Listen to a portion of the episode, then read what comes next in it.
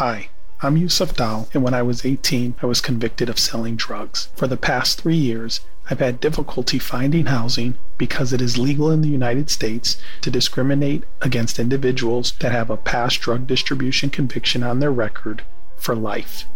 It doesn't matter if it was a hard drug like heroin or a drug that's now legal or partially legal in many states across the country, like marijuana. The Thurmond Amendment was introduced to the Fair Housing Act in 1988 by segregationist Strom Thurmond, and it's since been used to deny housing to all people. But because people of color are disproportionately jailed for drug charges, we are affected more. My goal is to overturn this amendment to start an end to housing discrimination that unfairly targets people of color. If you would like to join this movement, please visit ThurmondAmendment.org to learn more.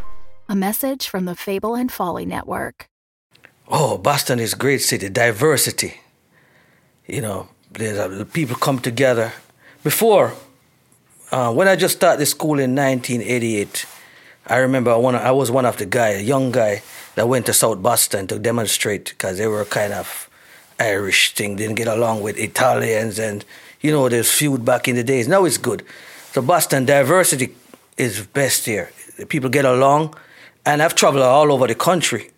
I traveled to um, West Virginia where I saw some of the poorest people in the world. People don't know what it is to be poor, but I've been to a lot of pe- places that people never know what a city is, and this is America. And Boston you can go anywhere. You can go anywhere and get anything, any type of food you want. So Boston is a place where you're hard to lose weight. Because if you need Chinese food, you got the best down Ch- Italian foods um, down north end.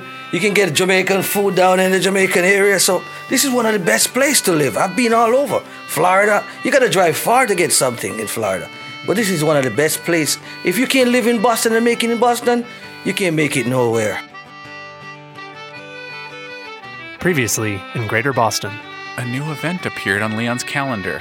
Saturday from 3 to 3:15 p.m. Retrieve belongings from Louisa's apartment. You were both on the news that night. The boy who almost died and the fearless brother who saved him. I didn't even help. And then the next thing I know, that crazy ass pregnant lady is jumping down onto the tracks. And she's saving a frat bro's worthless hide. If that crazy badass bitch is out here telling me she wants me to vote, I am getting my ass to that voting booth. Braintree, Peabody, Haverhill, Lowell, All right. Leominster. Fall River, Cambridge, I can't say that one without a Uh, I'm Richard. from It's just Arlington. impossible. Framingham, Newton. Lynn, Worcester. This is Framingham. Waltham, Quincy. Arlington, Revere, Somerville, Arlington. This is Leominster, Haverhill. Brookline, Somerville, Cambridge. This is This is This is Greater Boston. This week in Greater Boston, Louisa and Nica wait for a mysterious visitor in The Beekeeper. Chuck Octagon talks to Greater Bostonians about the Red Line referendum in Man on the Street, and Nica gives her farewell performance in Open Mic. All of that in episode 10, Vox Populi.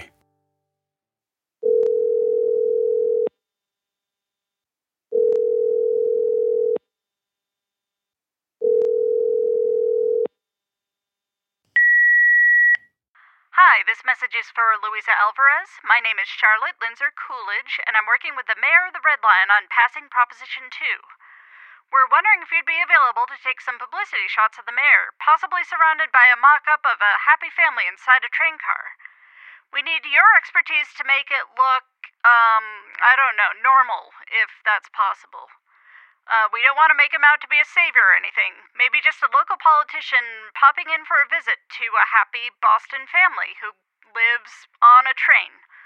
Anyway, if you're interested, please give me a call back at your earliest convenience. Uh, the election is coming up, so we'd appreciate a prompt response. Thank you.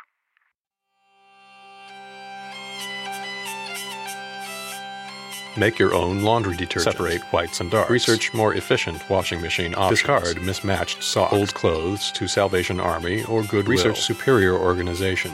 Salvation Army or Goodwill. Louisa put down her phone and poured herself a glass of wine, assuming she'd need it no matter who showed up between 3 to 3:15 p.m.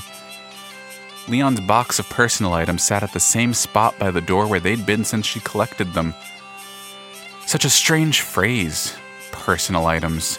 It didn't really matter how personal they'd been to Leon. His death made them feel more personal, more meaningful. Clues searching for a mystery.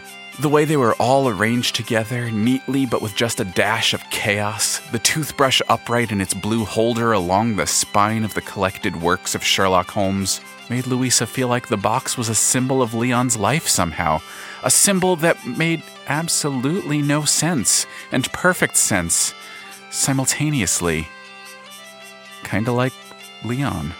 Grocery shopping. Need eggs, bread, cheese, and coffee. Feed nearly moldy bread. Clean garbage receptacles, or request new ones from the city. People watch along the river. Attend movie. Something light and fast. 90 minutes. Nothing for babies, teens, or tweens. She peeked out the window looking for Nica. She'd invited Leon's sister because no matter what happened, she wanted witnesses. Witnesses and wine. Plus, if someone was impersonating Leon and using his calendar, Louisa figured his sister would want to know. And if he was back from the dead as some kind of organization obsessed boogeyman, she assumed Nica would want to know that too. Order oil, pay electric, investigate cost of switching to gas, investigate solar panels, investigate wind, investigate geothermal, investigate biomass, schedule interview with 7 News. Only two minutes, or the ducks will go hungry. She finished her first glass of wine at five minutes to three when Nica knocked on the door. Louisa let her in and spewed out a string of apologies about how ridiculous this whole situation was. Nica nodded her head slowly, sat on the couch, and hugged her knees. Louisa grabbed the wine bottle and offered her guest a glass. Nica winced and said she didn't drink, but then she reached for the glass anyway. Louisa poured, refilled her own glass, and sat on the floor watching the front door, waiting for something to happen. Which is why she jolted in surprise when behind her, Nica warned her that she didn't think anything was going to happen at all. Louisa asked her why she felt so certain. Nica only sipped her wine. If Nica was right, if nothing did happen, she would find the person responsible for this, even if it was a vapor, an apparition. She would get a photograph of them, a collection of photographs until she had a complete image. She turned to Nica, realized she was being rude. Why don't you think anything is going to happen? Because I screwed something up, and I think Leon is angry at me. Nica, Leon is dead. I know. He can't be angry with you if he's dead. He can't be scheduling things in your calendar if he's dead either. We can't be certain it's him. True, but even if it is, he won't show up today. I just know he won't. Not anymore. You're a photographer, right? Yes. Has has there ever been a time where you really really wanted to take a picture? I'm talking about a once in a lifetime photograph. Maybe you catch a glimpse of the last sliver of the most beautiful sunset ever, and you don't grab your camera in time, or you run out of batteries, or you're not quick enough. You're just too late. The sun sets, and it's not bright anymore. It's too dark. Have you have you ever missed an opportunity like that? Sure, all the time. But Nica, there there was no opportunity for you to save him. There was nothing you could have done. It wasn't your fault. Who told you? What? Who told you about that? Uh, about what? You you you're spilling your wine. Did Leon tell you what happened? Did he tell you about Park Street? Did he did he schedule in your precious little shared calendar? I I don't know what you're talking about. There was nothing you could do about Leon. It, it, it wasn't your fault he died. He just died. That's all. 303. Not like Leon to be late. That sounds like a Leon knock. Nice and firm. He'd never knock twice. You're right. Inefficient. Are you ready? Yes, I think so. Are you? Not in the slightest. Here we go.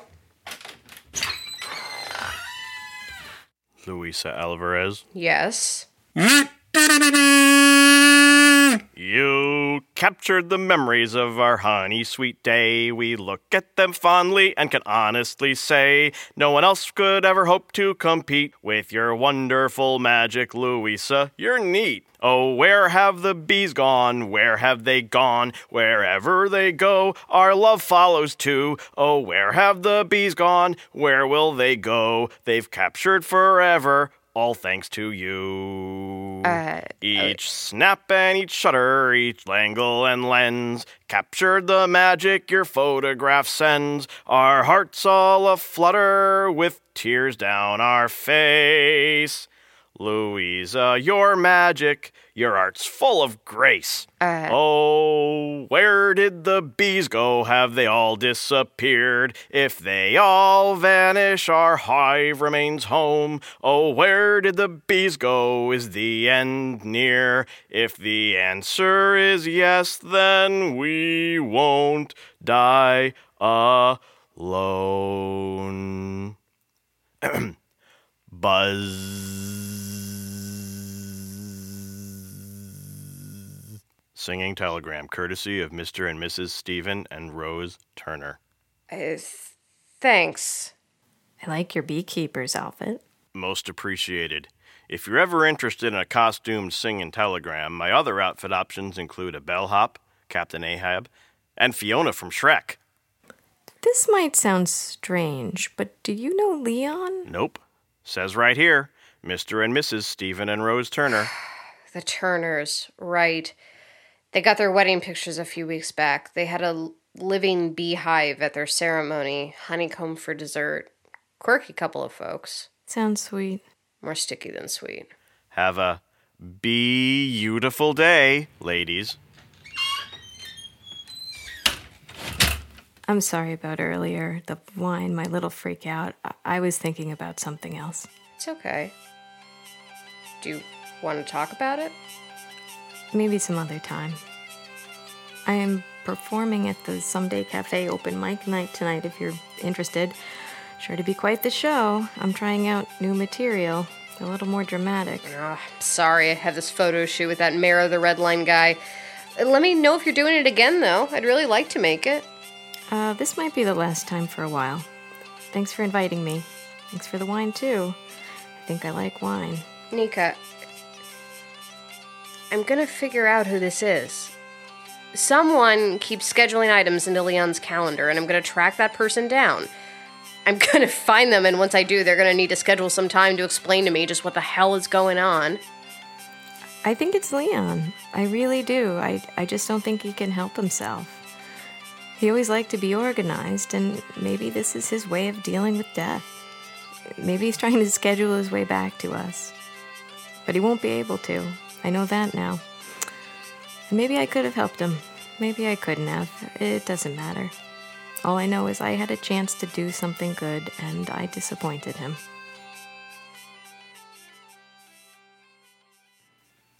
Think, Think of, of a a city. Maybe it's a dangerous city. Or maybe that city just has dangerous neighborhoods. A dangerous section of town you know you need to avoid. Now imagine that city is also your commute. That city is how you get to work.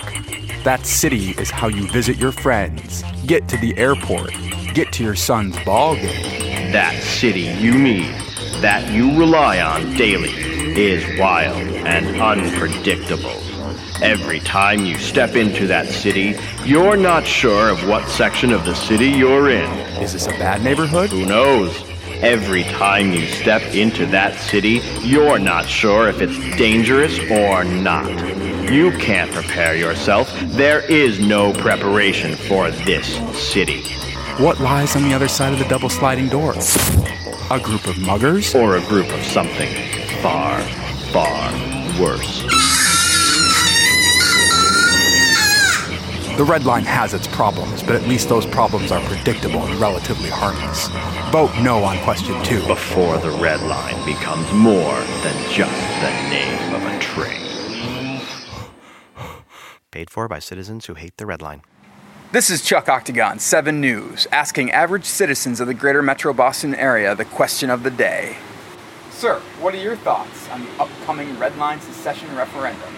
Uh, I I would have to do a lot of research, but I like the idea of uncoupling the red line from all the NIMBYism and all the bullshit that they have to wade through all the time.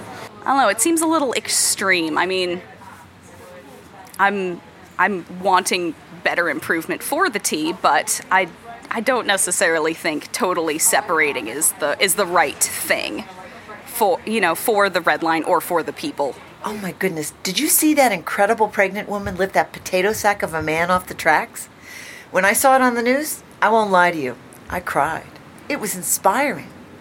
More people should do things like that. And believe me, there's truth to what they say about being stronger when you're pregnant. I've had four children, believe you me. One time I lifted up our Saturn so my husband could change the tire. Yep, all by myself. But strength is one thing, bravery another. And bravery is something we don't have enough of these days. Does that mean you're voting yes? Don't be ridiculous. It's a rubbish idea if I've ever heard one. I'd vote Democrat before I'd vote for this nonsense. The referendum, huh? The T thing, the red line? I tell you what, I am against it. I don't like it. I don't like it at all. I've been working for the T 10, uh, let, hell, 12 years. I lose track working for a shit show like this. It is run by cats and dogs practically. It's just a disaster. I, you know, you write it, you know. Yeah, Yeah, sure. yeah, yeah, yeah. I'm voting yes. Everyone I know at the university is voting yes. Uh, which one is question two again? Not that it matters. Voting yes to all. Question one is for the legalization of marijuana in Massachusetts. Question three guarantees affordable living options for all college students, and it's way easier to remember to vote yes for all three. Of course, I wouldn't really want to live on the red line, and I'm getting a little too old for the dorms, but oh well. As long as question one passes, I'm good. Roll those trains right along, dude. um, if it long as there's a job for everyone and everyone well-being, I would say go for it and let's do it.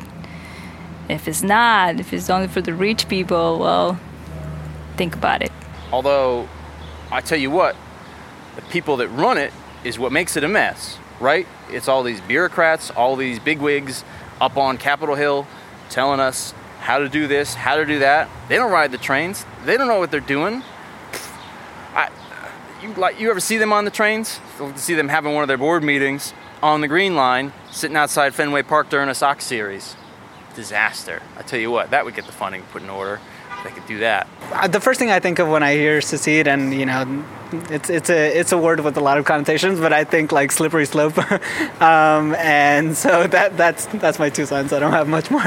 Well, it kind of makes sense, although I think you might get a little bit of a civil war between the north side of the red line and the south side of the red line. Why is that? Well, a little bit of different demographics, I think.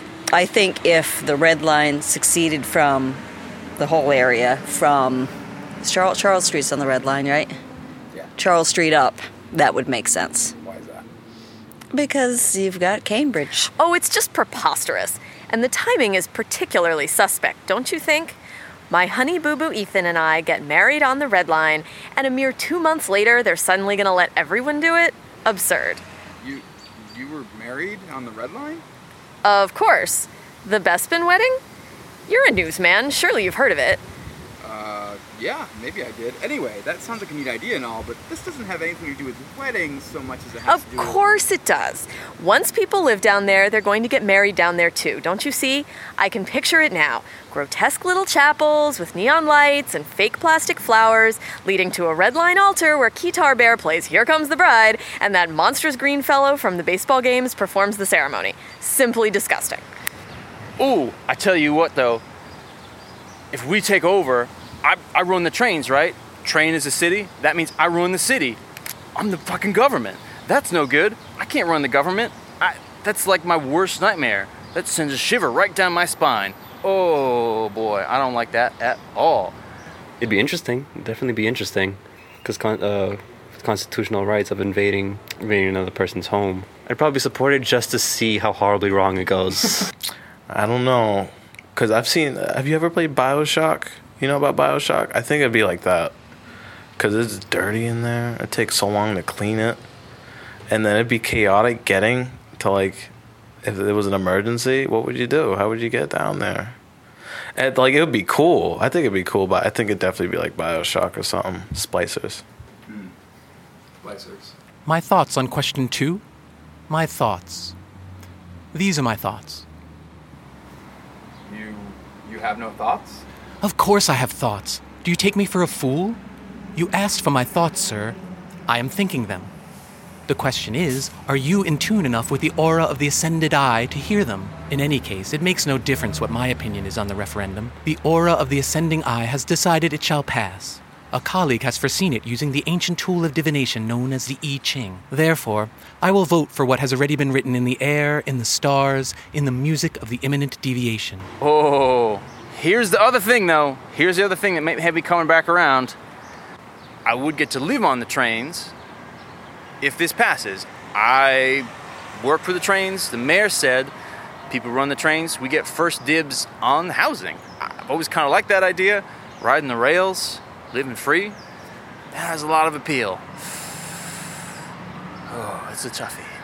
Hey, I'm all for it. It's about time the Red Line succeeds. The way this whole city shut down during the blizzards last year, a few flakes and Boston turns into nothing but a chicken coop. bark, bark!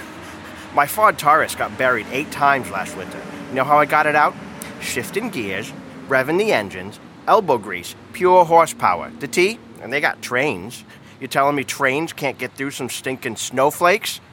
what is snow anyway? It's cold water, that's all it is. Trains can't run through some cold water? What's next? We gonna shut down the city during some rain? I mean, please, who's the idiot that won't vote for this? Everyone thinks the T needs to run better, and this year has it right in the name of the thing. Red line succession. Did you did you say succession? That's that's what it's called, isn't it? Like like a successful thing, like like a su- concussion, but with like success. It's a secession. If it passes, it would effectively turn the red line into its own city. Ugh. well, that's a crazy idea. That's that's crazy talk. But um, I, I still vote yes. I mean, I never change my mind once it's made up. That's bad juju. It's bad, bad luck. Oh well. I'm sure it won't pass anyway. It's a crackpot idea. That's what it is. I, I, I'm sorry. What is this? Who, who are you? I, I, I'm not seeing you on my schedule. You just scheduled it with me two minutes ago. Uh, you're right. There it is. But it looks like those two minutes are up. Now I've got something else coming up. Feed ducks near moldy bread. And then after that, I gotta pick up my dry cleaning. God, it's hard keeping up with the schedule. Those ducks are gonna be pissed if I'm late. Uh, I, I don't know. Uh, yes? M- maybe? Yes. Your name and place of residence, sir. Ain't got one. Where y'all standing? You, you're you're homeless. I'm really curious about your thoughts on question two. Then, I mean, this will undoubtedly affect the homeless population. Would you take residence on the red line? Hell no. Sounds like that Snowpiercer movie I seen on the Netflix. You have Netflix. Of course, who doesn't? You're homeless. Yeah, I'm homeless. Not Netflixless. Why is it all you boobs can't wrap your heads around the simple fact having a home ain't the end all be all of existence? I'm out here around people all the time. I'm living and breathing this community. I see everything, I smell everyone. I don't have a home, don't mean I got nothing else. It's everything right here in front of my eyes. I, I think if there's no first class car, I'm not interested. So as long as it's not like Snowpiercer. Well, if, as long as it's like Snowpiercer, but I'm in the first class car. And that's the message from the people. Also interviewed, the mayors of Boston and Cambridge, as well as Governor Hutchinson. All three politicians share the same sentiment. To quote the governor, please, by all means, take the entire MBTA away from us. And good luck to you once you do. Chuck Octagon, 7 News. Hello again, it's Nica. A few weeks ago, I spoke to you about deciding to be famous. My brother Leon was with me then. He always came with me to these things, and he never made me feel stupid for wanting to be famous. Once on the walk over here, I asked him if he thought I should prepare more. You know, be not so um, off the off the cuff. You know, juggle magic, tell jokes or um, amusing anecdotes. And he asked me if it made me happy, talking to you about my brushes with fame. I said it did. But I have decided to stop for several reasons. Uh, one of them being that in the week since my last visit, Leon has died. I was with him when it happened. Uh, we were on a roller coaster. And I know what you're thinking. Keep going, Nica. Don't give up, Nica. Leon would have wanted you to keep pushing, Nica. People are always saying encouraging crap like that. And um, I'm sure you're all trying to be supportive, but maybe not everyone is supposed to pursue their dreams, you know? Like Hitler. Uh, did people tell him to keep going and not give up on his dreams? I certainly hope not. We might be a little bit better off if people were more discouraging towards Hitler. I know a few of you. I have heard your open mic performances from time to time, and it's hard standing in front of strangers and trying to believe in yourself, trying to reach someone with your story. I've always liked coming here because all you other strangers get it.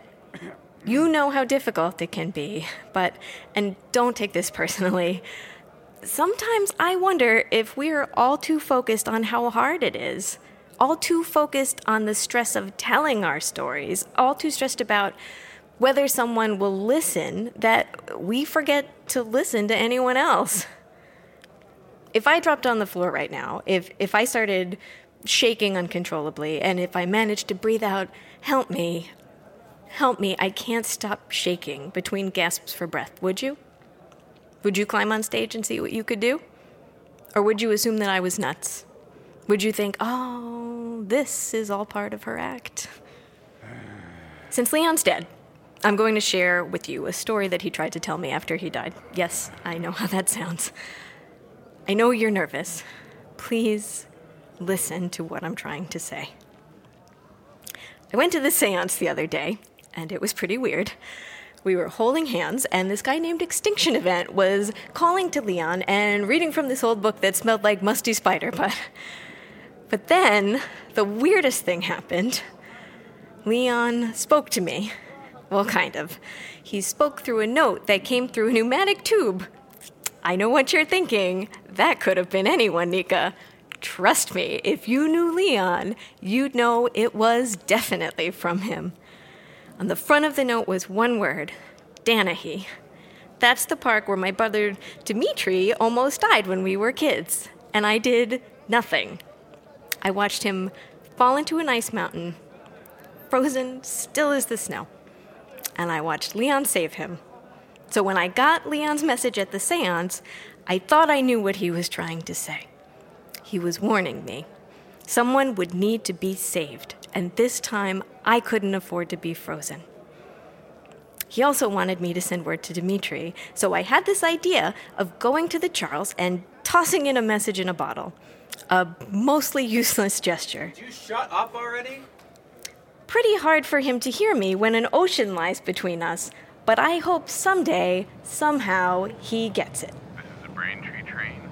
When I left the seance, I was determined to throw my message in a bottle into the Charles.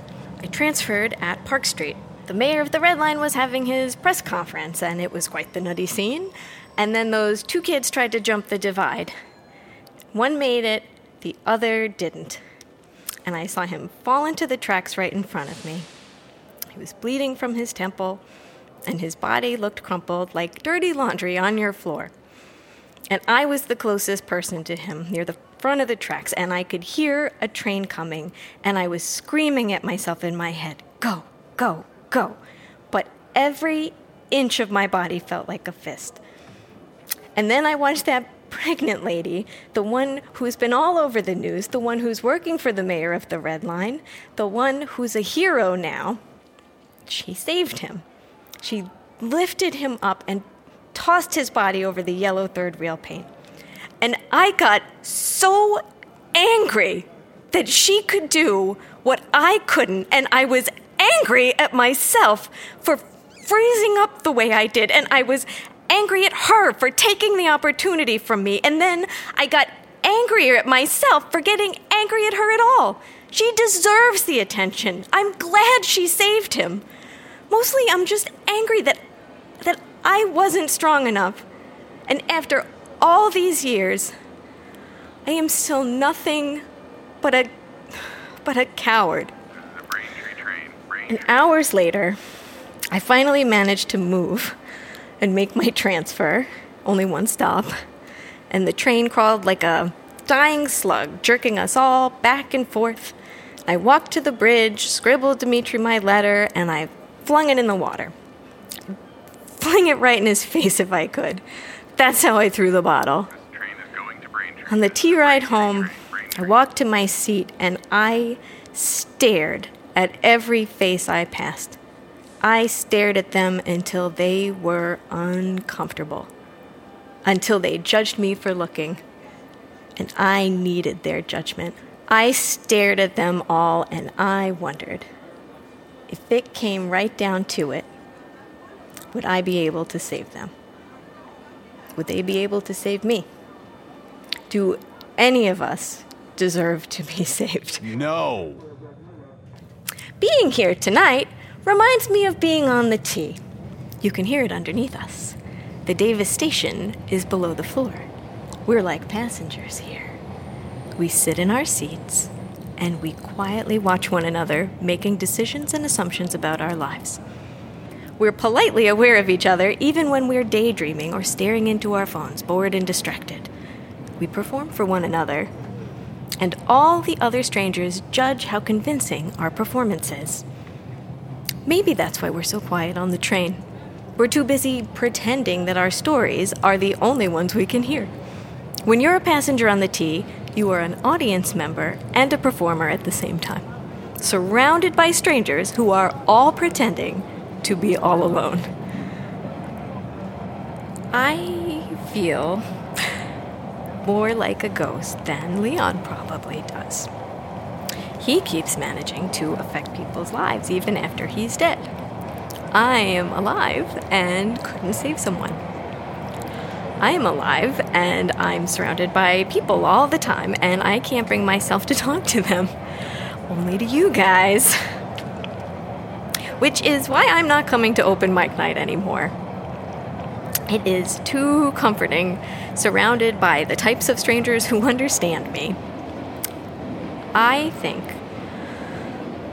that I wanted to be famous because everyone automatically loves famous people. It's so easy. If you ever want to be liked, you just step right outside your door, and some stranger out there will like you, no matter what you've done. Um, excuse me? For all of us unloved cowards, Excuse me. incapable of saving someone, I'm sorry. Ex- excuse me. Can I get, just get get by? help me. Excuse me. Help me. I can't stop shaking. I can't stop shaking. Uh, I need to. Okay. Okay. Never mind.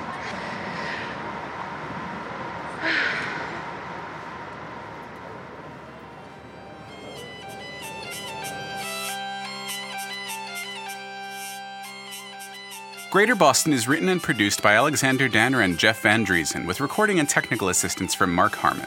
Please consider supporting Greater Boston on Patreon. We're nearing the end of season one with just two more episodes to go. We plan to keep producing monthly mini episodes while we're on between season break, but if we can hit our next milestone goal on Patreon before the season finale airs, we'll double that schedule to deliver a new mini episode every other week until the show returns in full. You can also help the show by telling your friends to listen or by rating us on iTunes.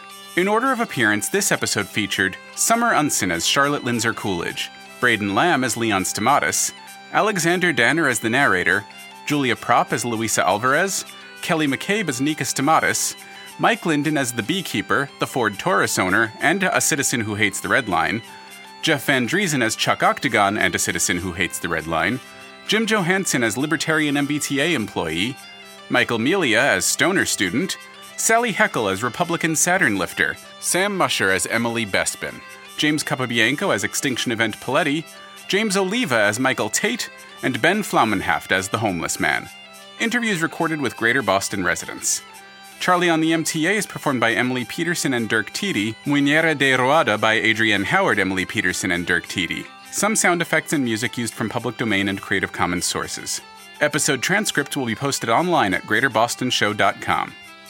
Greater Boston is written in part at the Writers' Room of Boston, a nonprofit workspace for Boston area writers. Find out more at writersroomofboston.org. My favorite part about it is that it goes very, very fast. And my least favorite part of it is that my mom and dad never let me stand. That's for your own safety, I bet. yeah. So you're in favor of living on the red line? Yeah. That's a Okay. yes? Excellent. All right. Our future citizens. The Fable and Folly Network, where fiction producers flourish. Hey, we're the looters. Hey, what's up? Looters is a sci fi western actual play podcast using the Stars Without Number system. We're a group of friends getting into trouble all over the universe. So come with us if you're into adventure. A rocket flies out of one of these ships far behind you and crashes into the wall and blows up. There's rockets? It's Mario Kart. Crazy. Intrigue. Can I hack into the body and maybe see if they have like a memory data bank in their brain or some shit like that that I can access? That'll literally. Devastating physical injury. Just uh, take cover. Okay. She's, she's a good pilot, everyone. very good. She's very good. And friendship. New episodes of Looters out every Tuesday, wherever you get your podcasts.